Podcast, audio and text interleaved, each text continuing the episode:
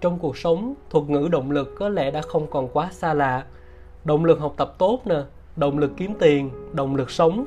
Nhưng ít người sẽ nói với bạn rằng động lực là tạm thời và không có cam kết.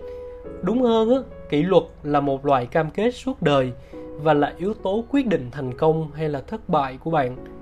Nếu động lực có thể sinh ra và mất đi, thì kỷ luật hoàn toàn ngược lại nó đòi hỏi sự kiên định và bền bỉ của bạn trong cả một quá trình cố gắng và nỗ lực lâu dài. Sẽ có lúc bạn nhận ra rằng nha, động lực trong cuộc sống không phải lúc nào cũng dành cho bạn. Động lực thực chất là do bạn tạo ra cho chính mình để đạt được một mục tiêu, ước mơ hay hoài bão nào đó. Cách duy nhất để bạn thực hiện những ước mơ hay mục tiêu tham vọng đó là thông qua kỷ luật. Kỷ luật sẽ đưa bạn đến nơi mà động lực không thể. Động lực là bạn làm điều đó khi bạn cảm thấy thích nè. Bạn có thể dừng lại bất cứ lúc nào luôn. Nhưng kỷ luật là những hành động lặp đi lặp lại và ngay cả khi là bạn không còn cảm xúc gì cả. Đôi khi bạn thậm chí là cảm thấy rằng nó rất là nhàm chán luôn. Nhưng mà bạn vẫn phải làm điều đó thôi. Thay vì tạo động lực hôm nay để thực hiện một nhiệm vụ vào ngày hôm sau mà bạn không làm gì cả, thì kỷ luật lại là một cái việc nó thực hiện nhiệm vụ mỗi ngày và mỗi một ngày cho đến khi mà bạn hoàn thành được mục tiêu. Uhm, khi còn là sinh viên nè tôi gặp rất là nhiều những bạn trẻ.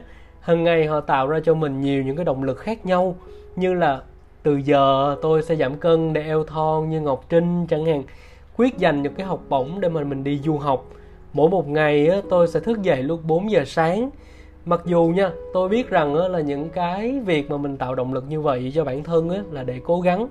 Nhưng mà các bạn biết không, việc đặt ra những cái động lực đó sẽ trở thành viễn vông, hay nói cách khác là động lực ảo, nếu như bạn không cố gắng hoặc chỉ trong vài ngày rồi bạn bỏ cuộc. Luôn luôn cố gắng và theo đuổi tất cả mục tiêu cho đến cùng. Vậy, làm thế nào mà mình có thể biến được động lực trở thành hiện thực đây? Chỉ có cách là bạn phải rèn luyện một cái tính, đó là tính kỷ luật duy trì nó như một thói quen hàng ngày.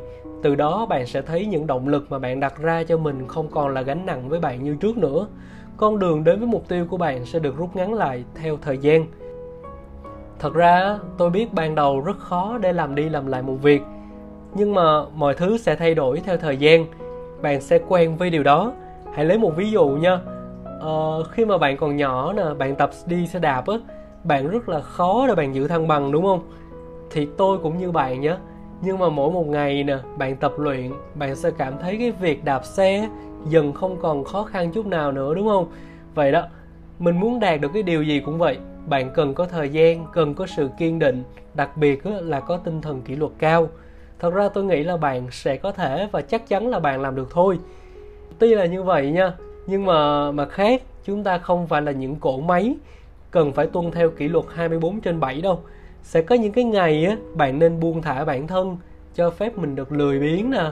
Nhưng hãy đảm bảo rằng nha, sau khi quay trở lại với học tập và làm việc, bạn phải tràn đầy năng lượng, kỷ luật với mục tiêu đã đề ra và để mang lại những cái kết quả xứng đáng nhất đối với công sức của mình.